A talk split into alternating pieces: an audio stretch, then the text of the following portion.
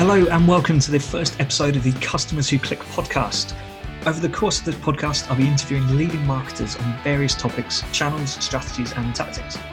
Together, we'll learn about ASO, gamification, choosing your KPIs, artificial intelligence, and much more. And I hope you'll walk away from every episode with some new learnings to implement for yourselves. Our first episode, I welcome Will Stewart Jones from Three Radical to talk about the world of gamification and customer engagement. Will is the head of solutions consulting at Three Radical and is responsible for evangelizing how gamification can be leveraged as part of an earned data strategy. This enables brands to cut through the noise of competing marketing to directly re engage with audiences of all types using fun and engaging interactive experiences. I'm a huge fan of gamification and customer engagement myself, um, and I've briefly worked with Three Radical last year actually. I think it's super important to get your customers, particularly new customers, engaging more intimately with your brand. We all know the stats that say it's between 5 to 25 times more expensive to acquire a customer than it is to retain one.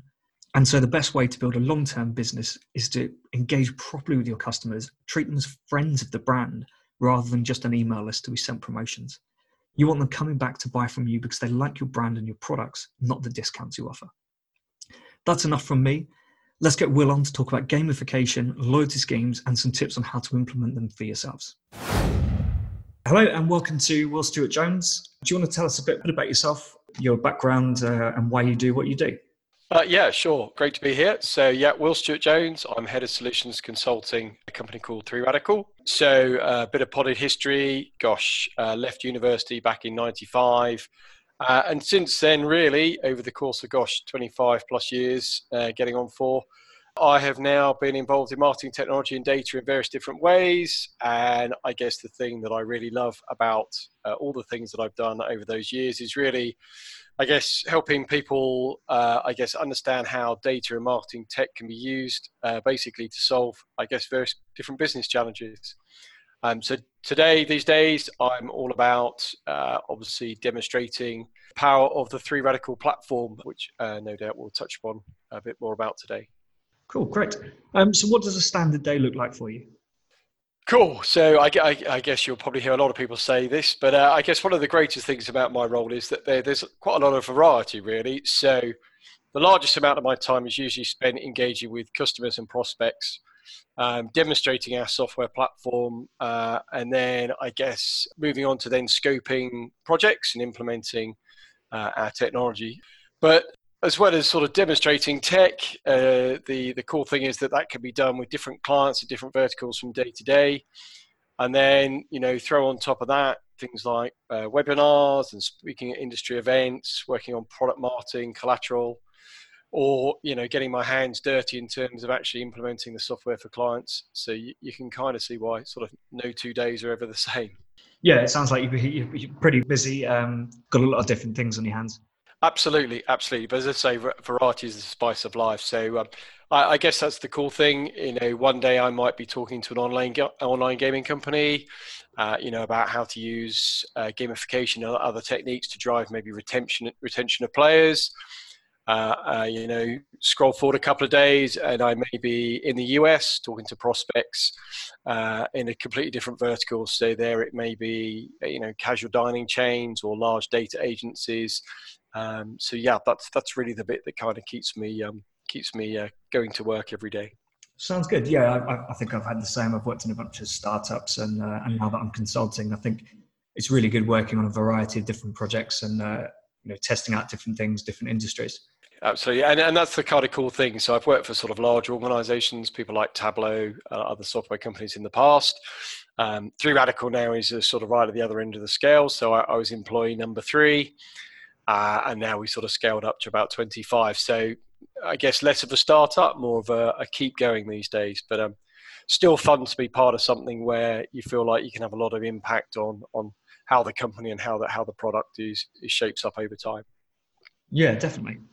Um, so tell us a bit more about gamification. Um, you know, I think from my experience, it, it, it, kind of seemed like a bit of a buzzword maybe like five years ago, and, and I feel it never really kicked off. You've got obviously loyalty schemes and things, but the idea of gamification just never seemed to become that massive, con, like next marketing uh, thing that people, everyone wanted to, to do and shout about. So yeah, t- tell us a bit about it. You know, what, what is it? What sort of businesses should use it? Um, are, are, there any particular businesses you think it works really well for? Yeah, sure. So uh, yeah, I mean, I guess sort of tackling your, your original question about you know, was gamification a sort of a fad or a buzzword that's sort of been and gone. So I think scrolling back, you know, having worked at Three Radical now for, for best part of six years, um, we sort of certainly entered fairly early on in the, in the, the sort of market. And I guess in those days at the outset, there was a lot of people maybe over over promising and un, under delivering. And I think also there was a bit of a, I guess, perhaps we weren't particularly good at explaining what, what the value proposition was. So there, I guess there's quite a lot of preconceptions about what gamification is and isn't. Um, I, I have to say, actually, if you if you get involved in gamification circles, that the industry itself seems to spend quite a disproportionate amount of time actually discussing exactly what gamification is. But um, if you if you look at a textbook description, it, it's it's basically what you normally see if you look on Wikipedia. It's kind of about the usage of elements from game design and applying those to, to non-game context context to typically boost engagement with audiences of different types. Um, so you know, distilling that, what does that mean? It's a, it's about the, taking the essence of what makes games so fun and addictive, and trying to apply those to to I guess solve other business challenges. Now, you know, one of the kind of quite cool things is then, as I say, it's a set of techniques. I know that we're sort of you know focusing largely on marketing today, um, where you know obviously it can be applied to solve things like classic marketing goals like acquiring more customers or creating more frequent digital engagement as we've done for sort of lots and lots of household brands. Um, but it's actually something that can be um, i guess applied to pretty much any challenge. So we've also funnily enough applied the same capabilities to trying to get people to engage more with uh, maybe training content around cybersecurity training We've even used it with sort of cohorts of students in terms of getting maybe overseas students to feel more comfortable in their surroundings if they if they rock up at an international university. So it's really a set of principles, set of techniques, uh, as I say, that can be applied to different challenges where we're trying to motivate audiences to complete different tasks and, and make that that process fun and engaging, and therefore, uh, you know, drive higher uh, engagement rates, higher response rates, higher levels of action accordingly. So I guess in terms of why businesses should use it, I suppose because there's there's this sort of set of uh, principles, you know, it, it's really about establishing what the what the business challenges are. So in terms of some things that we've done, um, you know, I'll give you some some some kind of examples. So the, the first one is probably around, let's say, customer acquisition. So so we we at Three Radical we work with quite a few dining chains, um, casual dining brands, people like uh, Bella Italia, uh, Zizzi, Ask Italian.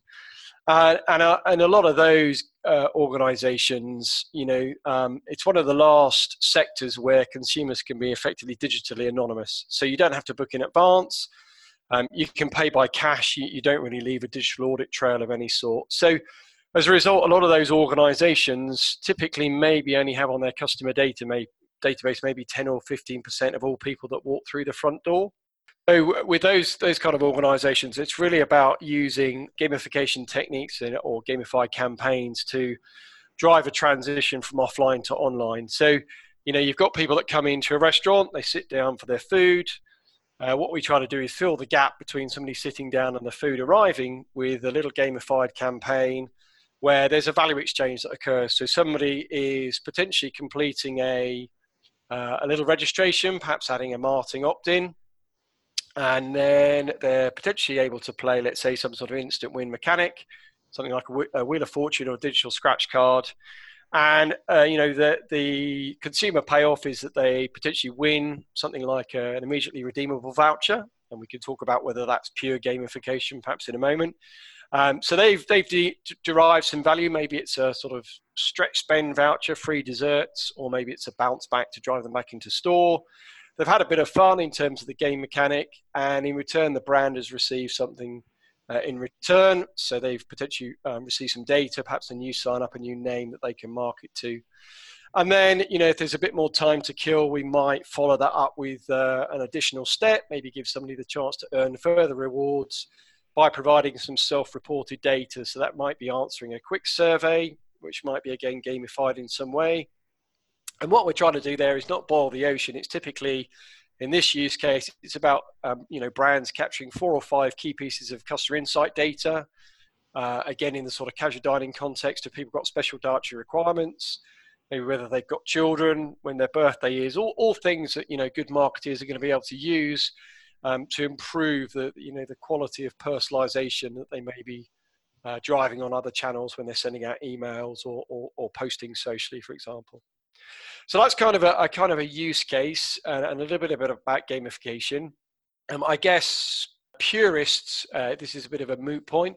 So purists would kind of say that gamification really shouldn't be about using real world rewards. It should be actually about just intrinsically making processes more fun and using things like badges and, and, and things like statuses to to award people to, to keep them engaged um, we're, we at Three Radical, we're probably a little bit more pragmatic. We try and mix those kind of gamification techniques with some of more the old school kind of loyalty uh, loyalty scheme mechanics as well to you know really bring the, the best best of both worlds to uh, to any challenge.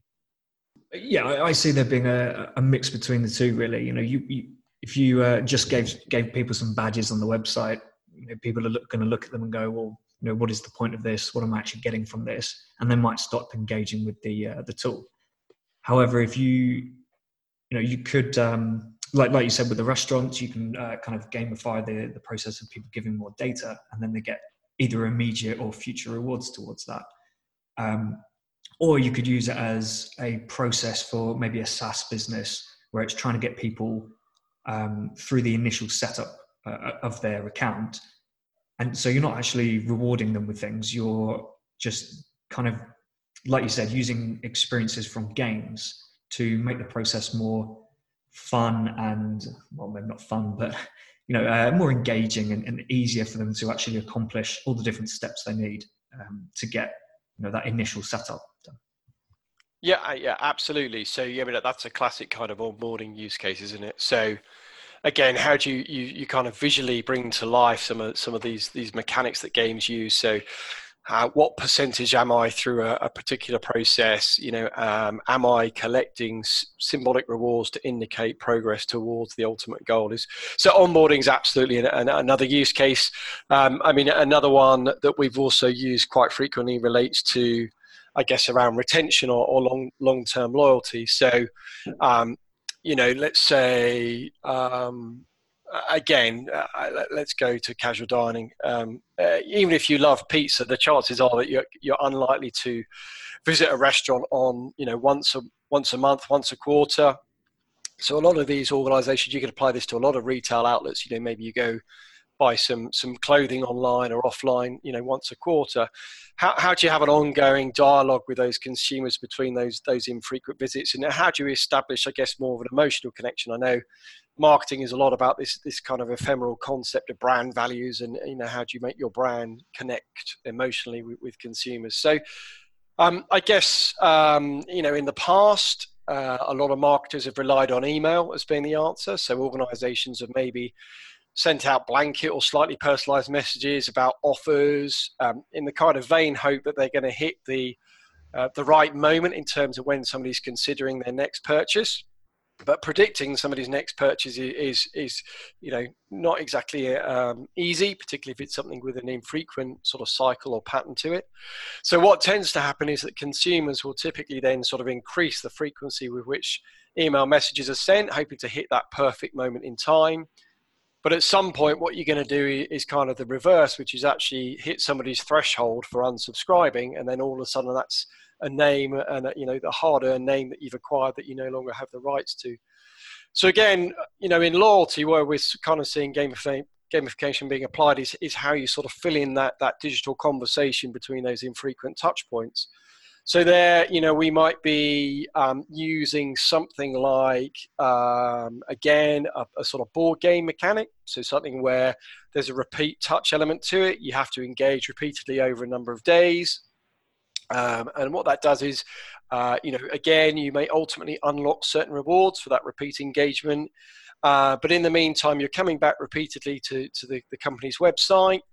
We might be su- surrounding that game with some other activities for consumers to complete. Um, so again, that has a value for the brand. So it could be, you know, reading some content about a new product. It could be going to a web page. It could be, um, again, answering a survey to provide this, this zero party or self declared data. And each of those activities in that instance may allow me to have some extra game time, some extra dice rolls in, in the board game, for example. So you can see that there's this virtual virtual cycle of there's a mechanic that's drawing me back in on a regular basis. And then you know the more that i do for the brand in terms of looking at content providing data maybe referring people into a particular brand again that allows me to play the game more. So i kind of have a fun experience in terms that you know genuine game mechanic in that particular example. Um, but the brand stayed front of mind. I've had multiple touches between these sort of infrequent visits. And then, you know, when I decide it's the time to buy a new pair of jeans or it's time to take the family out for a pizza, you know, uh, all other things being equal, um, that brand is sort of mentally available for me, and I'm perhaps more likely to to pick those over a competitor, particularly if again we've rolled into that whole cycle a real world reward like a discount voucher or an electronic coupon uh, that I can immediately re- redeem as well. So again, I guess that's a sort of loyalty use case, but your onboarding one is, is another classic example. Again, you know, how do you make that that process visually more engaging? How, how do you drive people off to complete certain activities throughout that process? So I know in online gaming, uh, you know, one of the things is that you, you need people to go through a series of, of steps for regulatory purposes, but then it's about how can you get people to play, you know, a particular game X number of times? How do you maybe get them to cross play on onto different game game types as well? Because obviously, the the quicker you get people through that kind of cycle, the stickier those those consumers, those players are going to be. Um, so absolutely, um, that that's definitely a use case as well. Yeah, definitely. I mean, I've I've worked in both the gaming and uh, kind of car sharing industries, and there's a lot of um, account verification that has to be done. There are some difficult, you know, not difficult processes, but more, more complex processes in, uh, that are required to get accounts set up. Um, so, for example, when I work with uh, Europcar, you know, you have to get people's a picture of their driving license, you have to get their address, you have to get their DVLA check code to be able to actually verify that they're allowed to drive the cars and all that you know some of it is uh, information that people might not be aware of or you know they're not too sure how to get hold of it. And if they're faced with that on initial sign up they go well you know maybe I'll, I'll do this later or you know I, I, don't know what that is not really comfortable handing that data over i'm going to go. Whereas i suppose if you if you can gamify that that process and i guess as, as part of gamification you can provide more information as well. You know it's uh, you, you, explain instead of just having a little pop-up saying we need this information to do this you could have a uh, like you said earlier a badge or some sort of reward for each step that the, the user takes uh, through their through their sign up process. Um, they get a reward at the end of it and they can start driving the car or, or, or playing on gaming websites. Yeah yeah absolutely. So i mean you know classic example of that really light touch gamification something that people like LinkedIn do. Um, you may or may not have noticed this. You have the kind of concept of a of a, a, you know a progress journey, so an indicator from naught to 100%. How complete is your profile? So in that case, it's, it's kind of light cut touch. It's just a little visual cue, uh, which is kind of sort of indicating to you there, there are more steps that you need to go through. And I guess what we bring to the, the table is then the, the ability to attach different types of rewards to each of those uh, task that you complete. So, you know, it may be the, you know, incrementally you get a little visual indicator, symbols to, to indicate progress, but perhaps there is this kind of pot of gold at the end of the rainbow when you've completed onboarding, uh, you know, when you've completed a, perhaps a referral of customers into a brand. Uh, that's that's classically what we're talking about. Yeah, we see, see a lot of uh, a lot of those profile. Uh, yeah, pro, progress bars. I, I kind of use the um, the, the the church roof thermometer. That's kind of a classic analogy, isn't it? You know, campaign to replace the church roof. We are so far so far towards collecting fifty thousand pounds to replace the roof. It's a kind of digital equivalent of that, effectively, isn't it? Yeah, I think it's. Um, I mean, maybe it's just something I've not particularly noticed myself, but I don't see many companies actually putting much emphasis on that and explaining it. So, like you say, you know, we're we're this close to achieving our goal. A lot of uh, a lot of accounts that I've had um, you know, it says you are 60%, your, your profile is 60% complete. And it kind of ends there when actually they could be saying, uh, your profile is 60% complete, um, members who complete their profile 100% are more likely to get a job or um, or offered higher salaries or I don't know on other sites like gaming sites they get more you get more rewards for yeah, absolutely. information you hand over. But but uh, yeah I, I, do see a lot of sites who they kind of uh, they put that step in front of you um, and it's almost like that's enough that's enough to make you go my, my profile shouldn't be 60% complete it should be 100% complete but I kind of don't know why yeah, absolutely. So you, you're kind of getting to the heart of, of gamification now. So, or at least for us as three radicals. So, what we sort of believe here fundamentally is that we're, if we're going to motivate audiences to act, be they consumers, be they students, be they employees, um, what we're trying to set up is effectively uh, a value exchange around every interaction. So, you know, gone are the days where where brands could literally, you know, tell their audience, do this, believe this, go here, do that what what what consumers realise now, what audiences realise now, is that they they're kind of in the driving seat. You know, this is not new. This is something that people have been talking about for five, ten years. But so as a result, you know, people know there's an inherent value in their data. There's an inherent value in their time and, and engaging with the brand. So what we fundamentally believe is that gamification can be used to set up these little value exchanges around every interaction. So you know, if I'm encouraging somebody to sign up using that earlier example, what is the reward that I get for completing that. And what we're trying to do at Three Radical is create a platform, a SaaS software platform, where we can effectively break down these customer journeys into these individual interactions. We can orchestrate those together to create journeys, but every one of those individual touches is a value exchange of some sort. So it's either, you know, as you sort of said, uh, you know, a use, uh, useful snippet of information about why I should do this. Um, it could be using, let's say, gated content, for example. So complete this little pop survey about yourself, and we'll give you this latest white paper, uh, you know, which has some really useful findings in it. So that's what, what we believe is at the heart of what we're trying to achieve. It's, it's creating these value, exchange, value exchanges around every interaction that we're trying to drive audience members to do. And as I say, we're kind of using gamification in some instances to, to make that more engaging but we're also mixing in real world rewards as well um, because we know that there's there's a place for both of those. We believe in kind of a I don't want to use a hackney term, but you know, you think about gamification 2.0, it's kind of about combining those those, those sort of two best of breed elements together. But whereas loyalty schemes in the past have always been about, I guess, purely rewarding purchase, and I guess the downside of that is sometimes you're rewarding behavior that people would complete anyway.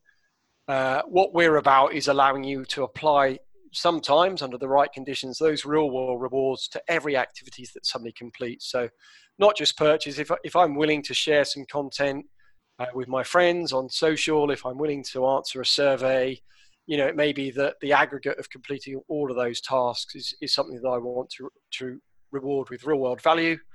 Um, and again you know that can come in lots of different shapes and sizes. Yeah like you said the loyalty scheme is about promoting purchases. Um, every every time that every pound they spend, or uh, you know, every meal or coffee they buy, they get a stamp or some points, um, and it's literally just uh, rewarding that purchase. Whereas gamification is more about uh, generally enhancing the experience.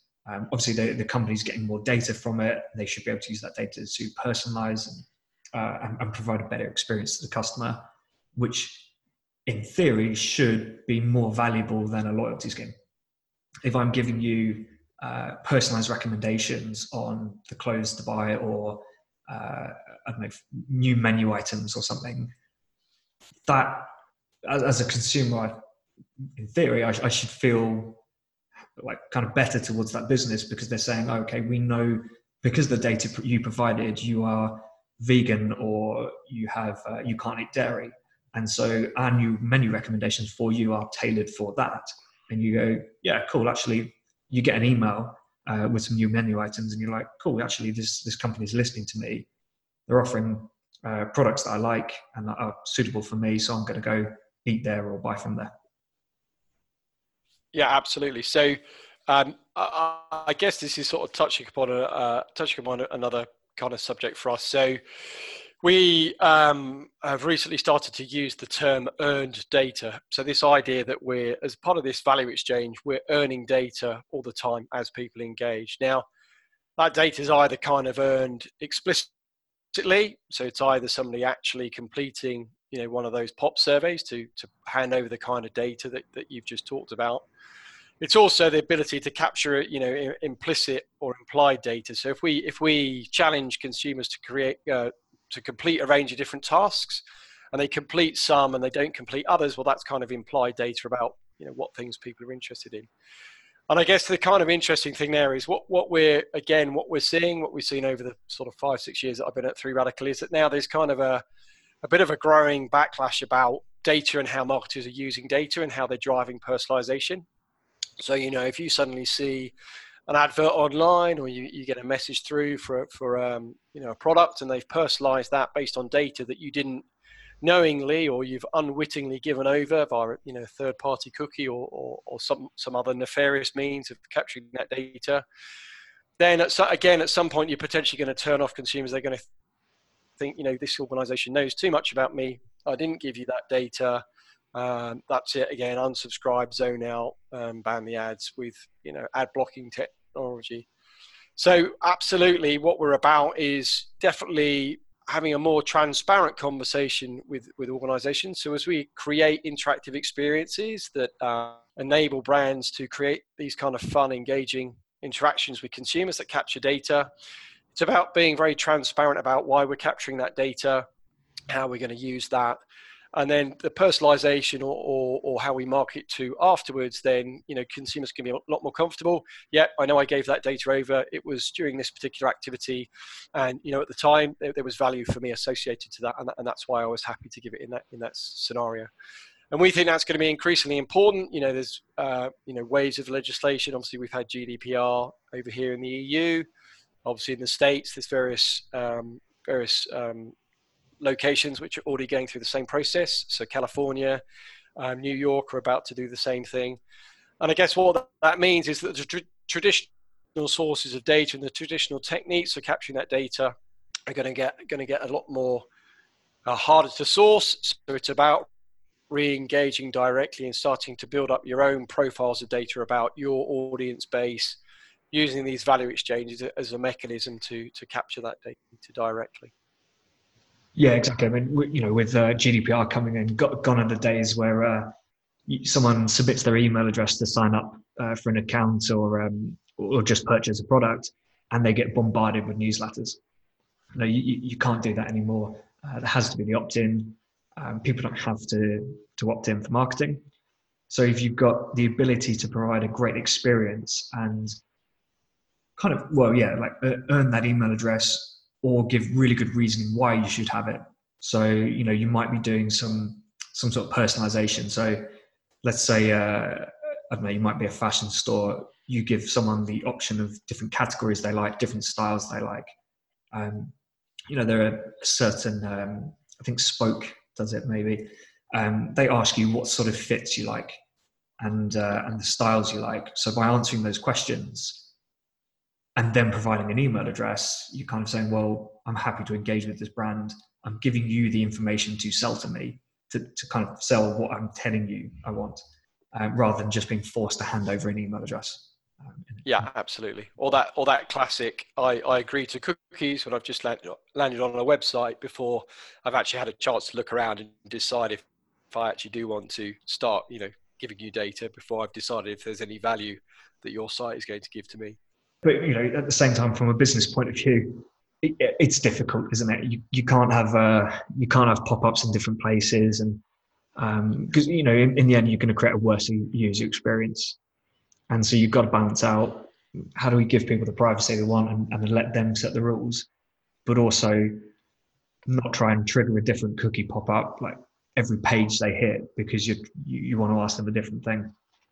Um, yeah, I guess so. It'd be interesting to see how that develops in time. Uh, I sort of spoke to one of the analysts at Forrester recently who kind of suggested that some organizations are starting to look towards, I guess, contextually relevant uh, pop ups. Uh, so, you know, we see that you're browsing this product. You know, is there a reason why you're browsing this? So, let's say you're on a banking website, you're looking at savings or loans for example again you know is there is there the potential to contextually pop up at that stage to ask a bit more information. Now, yeah, fair enough. We're, we're not sort of maybe um, capturing cookies all the time, but it's about that opportunity in the moment when somebody's looking at something to a understand a bit more about why they're looking at it and then b okay ask permissions. Is it okay if we use that insight that we've just captured in a more transparent way? But but hey you know we're probably some years off that that kind of scenario still.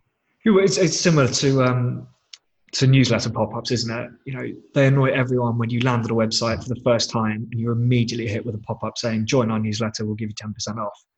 And you're thinking I might not even know what this business is. You, I might have clicked on a, a, Facebook ad or I might have been searching for something on Google and I've come across you for the first time.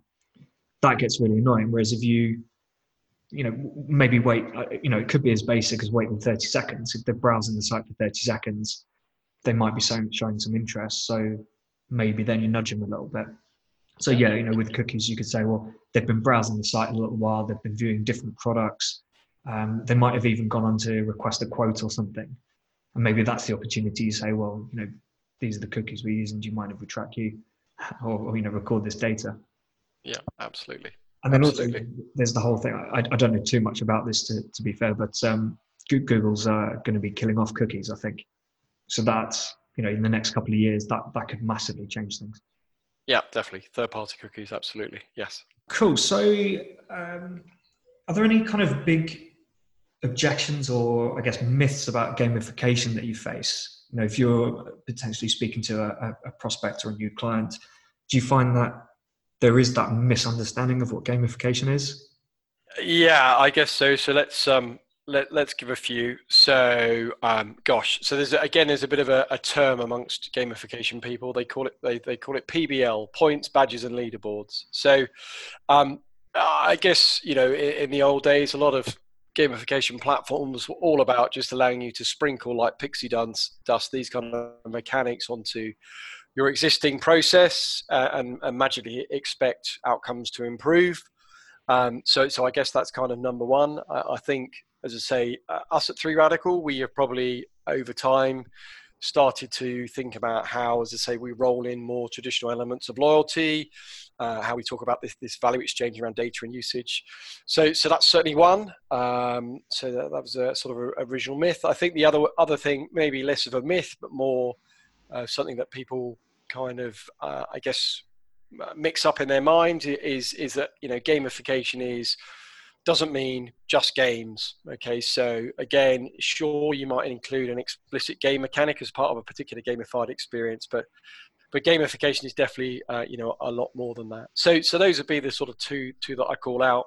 And I think that whole points, badges, and leaderboards, this kind of idea of just spring, sprinkling pixie dust on, on existing process and imagine, uh, imagining that overnight you're suddenly going to see a, lot higher completion rates or um, you know outcomes in terms of what you're trying to drive. That was what really drove probably, I guess, this this initial bubble of hype. Um, you know, sort of going back five years. Yeah, I suppose you know the first thing that comes to my mind when I think gamification would be you know points, badges, leaderboards. But there's also, and that's that kind of uh, consumer or uh, customer facing side of it. But there's also the the kind of internal facing view on it, where you say, well, we're not going to show the customer anything, but we're going to treat this as a game. They need to move from level one to level two to level three to accomplish their goals and our goals. So how do we build the site and build the product in a way that achieves that? Uh, you're right. There's, there's, there's kind of with with these these sort of value exchanges, you know, you're you're explicitly signposting what you want people to do in order to unlock rewards. Um, you know, gamification also has you know techniques or concepts like surprise and delight. So this is where, unbeknown to the consumer, unbeknown to the audience member, they have actually been sort of completing various steps that you want um, those people to go through, and then at some stage you're going to surprise or delight those, those people with a particular award or a, a new challenge or a new piece of content based on uh, how you've, you've sort of designed your, your framework. Um, just going off a bit of a tangent, um, probably one of the best gamification case studies or, or, the most engaging or most memorable ones that, that I remember uh, recently at an event I attended last year, Gamification Europe, was actually um, uh, delivered by a professor from up a university up in Scotland, and uh, it was literally where they were trying to pr- protect, uh, I guess, very important government systems that hackers might try to to infiltrate. And literally, the gamification employed there was literally they were building a whole parallel architecture, a system that had vulnerabilities in it, uh, which was effectively an environment where hackers could be encouraged to go in uh, and literally try and hack that parallel system as opposed to the you know the, the vitally important system. I think it was actually communication systems for battleships in this particular example. And it was it was about how you could use gamification to actually give these hackers little snippets that made them feel like they were actually um, hacking through this important government system, um, but in actual fact, you were just kind of expending their time in this ultimately ultimate dead end, effectively. So, um, gamification is, is, as I sort of said earlier, it means a lot of different things to a lot of different people. Um, that's kind of one end of the, spectrum. I guess the other end of the spectrum is something as simple as obviously on, on if you have an i iWatch or Apple Watch rather, um, obviously, the, the, the various mechanics that are used in the um, in the health app in there. So the ability to have your daily rings that you have to complete, the um, the various different badges or trophies that you can collect if you have streaks of uh, streaks of completing exercise on X number of days. So so you can really see how you know gamification is is a pretty wide uh, suite of things. But those are kind of I guess if I had to give you two ends of the spectrum, those would be two really really nice examples. Yeah, it's really interesting. Um, so actually, the, that hacking example there reminds me of it, it's not gamification, but um, a, a, game developer a few years ago actually leaked a copy of their game because they knew it was being uh, downloaded and pirated, and it actually. Um, when people got to the, I think the final boss, instead of meeting the final boss, you just got a pop up which said, you know, something like, "We know you've pirated this game. Why don't, why don't you go to buy the real thing if you want to, to, to complete it?" Perfect. Lovely. Yes, very similar. All right, cool. So, um, how would you how would you recommend a business go about getting involved in gamification? What, what would be the kind of the first or you know the biggest things to consider initially um, to, to kind of get started with things? Yeah, sure. So uh, I guess with any any project uh, that involves technology and marketing, um, I guess it's, it's, fundamental to have a you know a clear business challenge that you're looking to solve, and you, know just as importantly, uh, having a clear view of metrics that you're going to be able to use to actually measure the success. So, um, uh, you know, I really love the, the the, the kind of offline to online acquisition use case that we solve for various restaurant chains that I mentioned earlier, because you know, a the solution is quite simple it's quite, you know, pretty easy to implement, but it was also very simple to measure. You know, the KPI in that case is, is the number of marketable prospects that the campaign is generating. Has it generated, you know, the level that you expect? Has it maybe, you know, filled in the shortfall between the names that you lost maybe when you uh, had your database impacted by GDPR? So it is absolutely about thinking about these things up front. Uh, you know, by all means, it's great to have a sort of roadmap about multiple things that you might want to apply gamification to. So again, you know, you start with acquisition, maybe then it is about improving your onboarding journey. Then it's applying it to uh, retention or, or education, whatever the, the use cases are. But it's about breaking each of those down into bite-sized chunks, uh, and as I say, having having clear metrics that are going to allow you to prove success or failure. Because one one of the things, you know, this applies to all good marketing, doesn't it? It should be about testing things, measuring if they work and then refining and improving them as, as they go forwards. So, uh, you know, which mix of, of challenges or activities do consumers do? Which of those do they like? Which of those don't they like? Uh, which of the different types of rewards are, uh, appear to be um, generating the most engagement, the most uh, activity? So it's about having having those parts of the of, of the um, of the story. And, and I've got to be honest with you, it's amazing how many times we go to organisations who struggle to get their hands on those metrics. So, you know, um, without that, you, you can't really measure success. Yeah, definitely. So, yeah, I, I definitely see a lot of companies who um, they they seem to have a loyalty scheme because they're supposed to, but they're probably not really tracking it. Um, they haven't really thought through the process, and it, and it is just there because uh, you know the other coffee shop down the road does it, or uh, Tesco does it, where you get a point for every pound or whatever it is.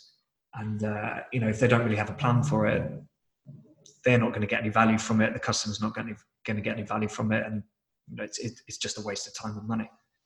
Yeah, absolutely. So, you know, the, the danger with loyalty schemes, I always wince when I go into a coffee shop and they, they're still using those, those analog, you know, those physical cards where you get stamps on them and, you know, every sixth cup of coffee is free the number of times they must be just rewarding people for behavior that they're going to be completing anyway. Um, you know, if you're going to do something like that, at least make your reward some sort of cross sell. So, you know, we, are going to give you, I don't know, 50p off a packet of biscuits or, uh, you know, something that's encouraging you to branch out from your normal behavior, which is the daily cup of coffee that you pick up, you know, every morning on the way to the station or, uh, you know, before you, before you get to work.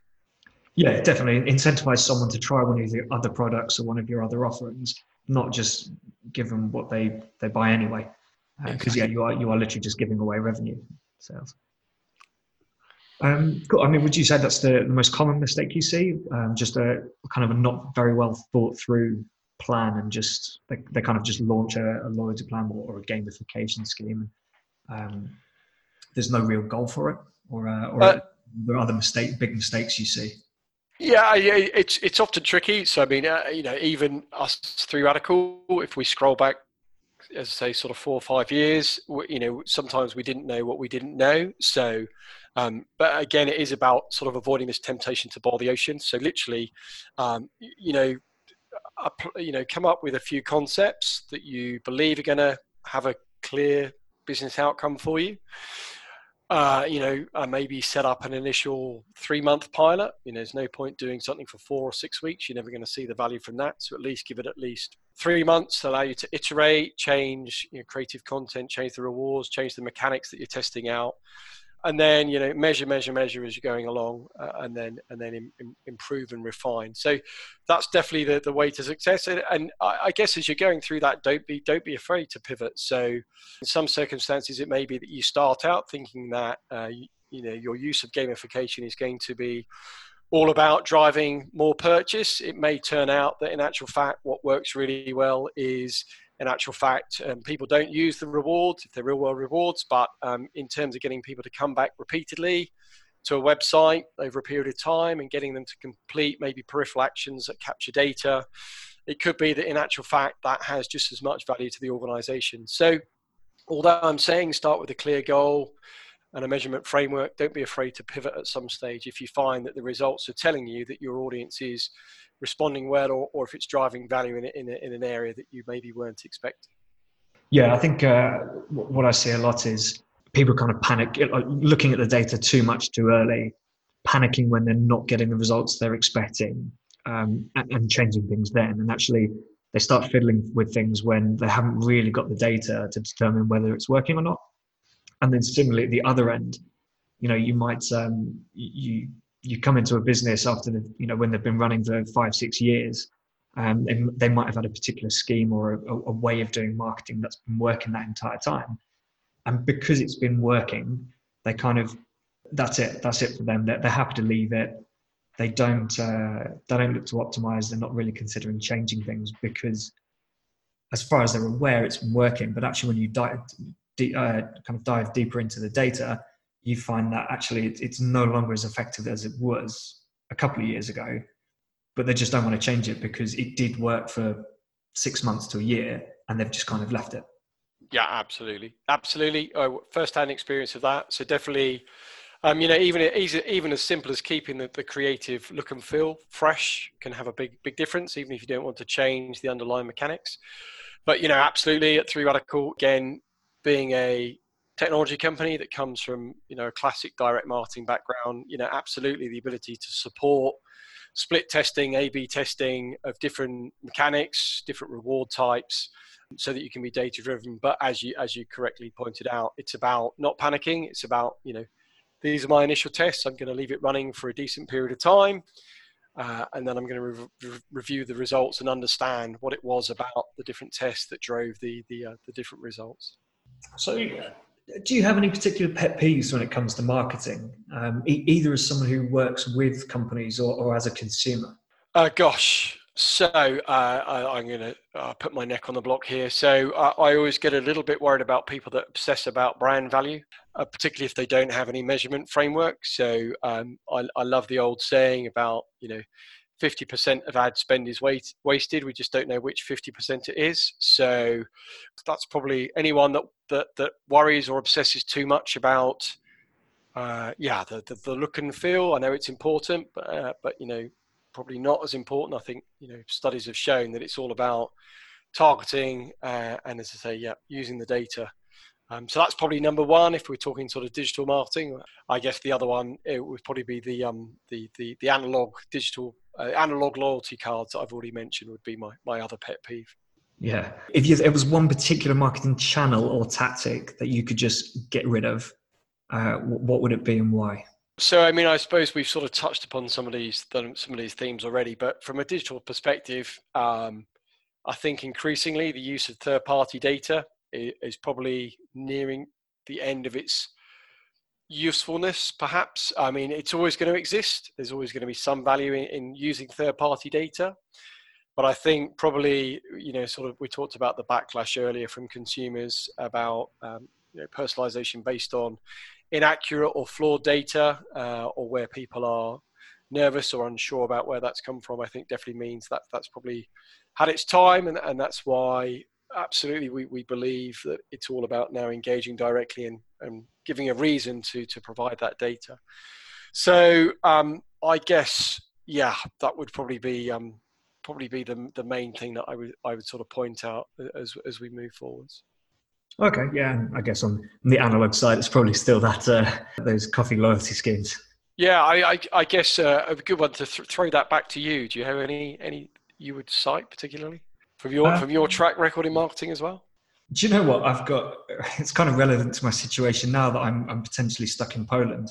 I've basically I, have bought a ticket on a flight, um, and that flight was then cancelled, and then the the offer I've got is uh, I can either have a full refund or change the uh, ch- change the flight. I changed the flight in the first instance, and uh, that flight was then cancelled.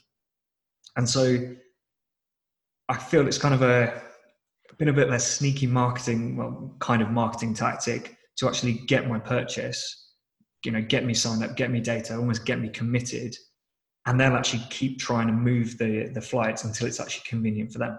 So they've almost like tricked me into buying. Mm. And um, yeah, that's one of them. Uh, the other actually would be um, subscriptions that make it really difficult to cancel.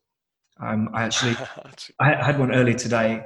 They they did a really good job of emailing me actually to say we're going to renew your subscription in a week. Um, it's an annual subscription. Um, it will renew on this date. And I thought actually I don't use this this uh, subscription anymore. I'll go and cancel it. And I had to go through a three step cancellation um, flow, which was pretty much identical on each page. But in on one of the pages, they actually switched the uh, switched the layout of the buttons. So on the first page, I, cl- I clicked uh-huh. the right hand button, which was end my subscription, and then on the next page, that button was actually keep subscription. So I clicked it by accident, ended up back in my my account with a, a subscription that wasn't cancelled. And so I had to go through the flow again.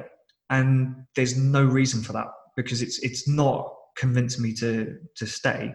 It's it's actually just wound me up a bit and you know it makes me more committed to to making sure I've got that cancellation. So I think um, yeah. the big the big general one for me would be just making it difficult for people to cancel um, the subscriptions or services that, that, they've signed up for, especially you know if, if there's no contract or anything you know, yeah. you're on a, a 30 day rolling contract, or if, if someone's subscription is coming to an end, just just let them end it if they want to. Yeah.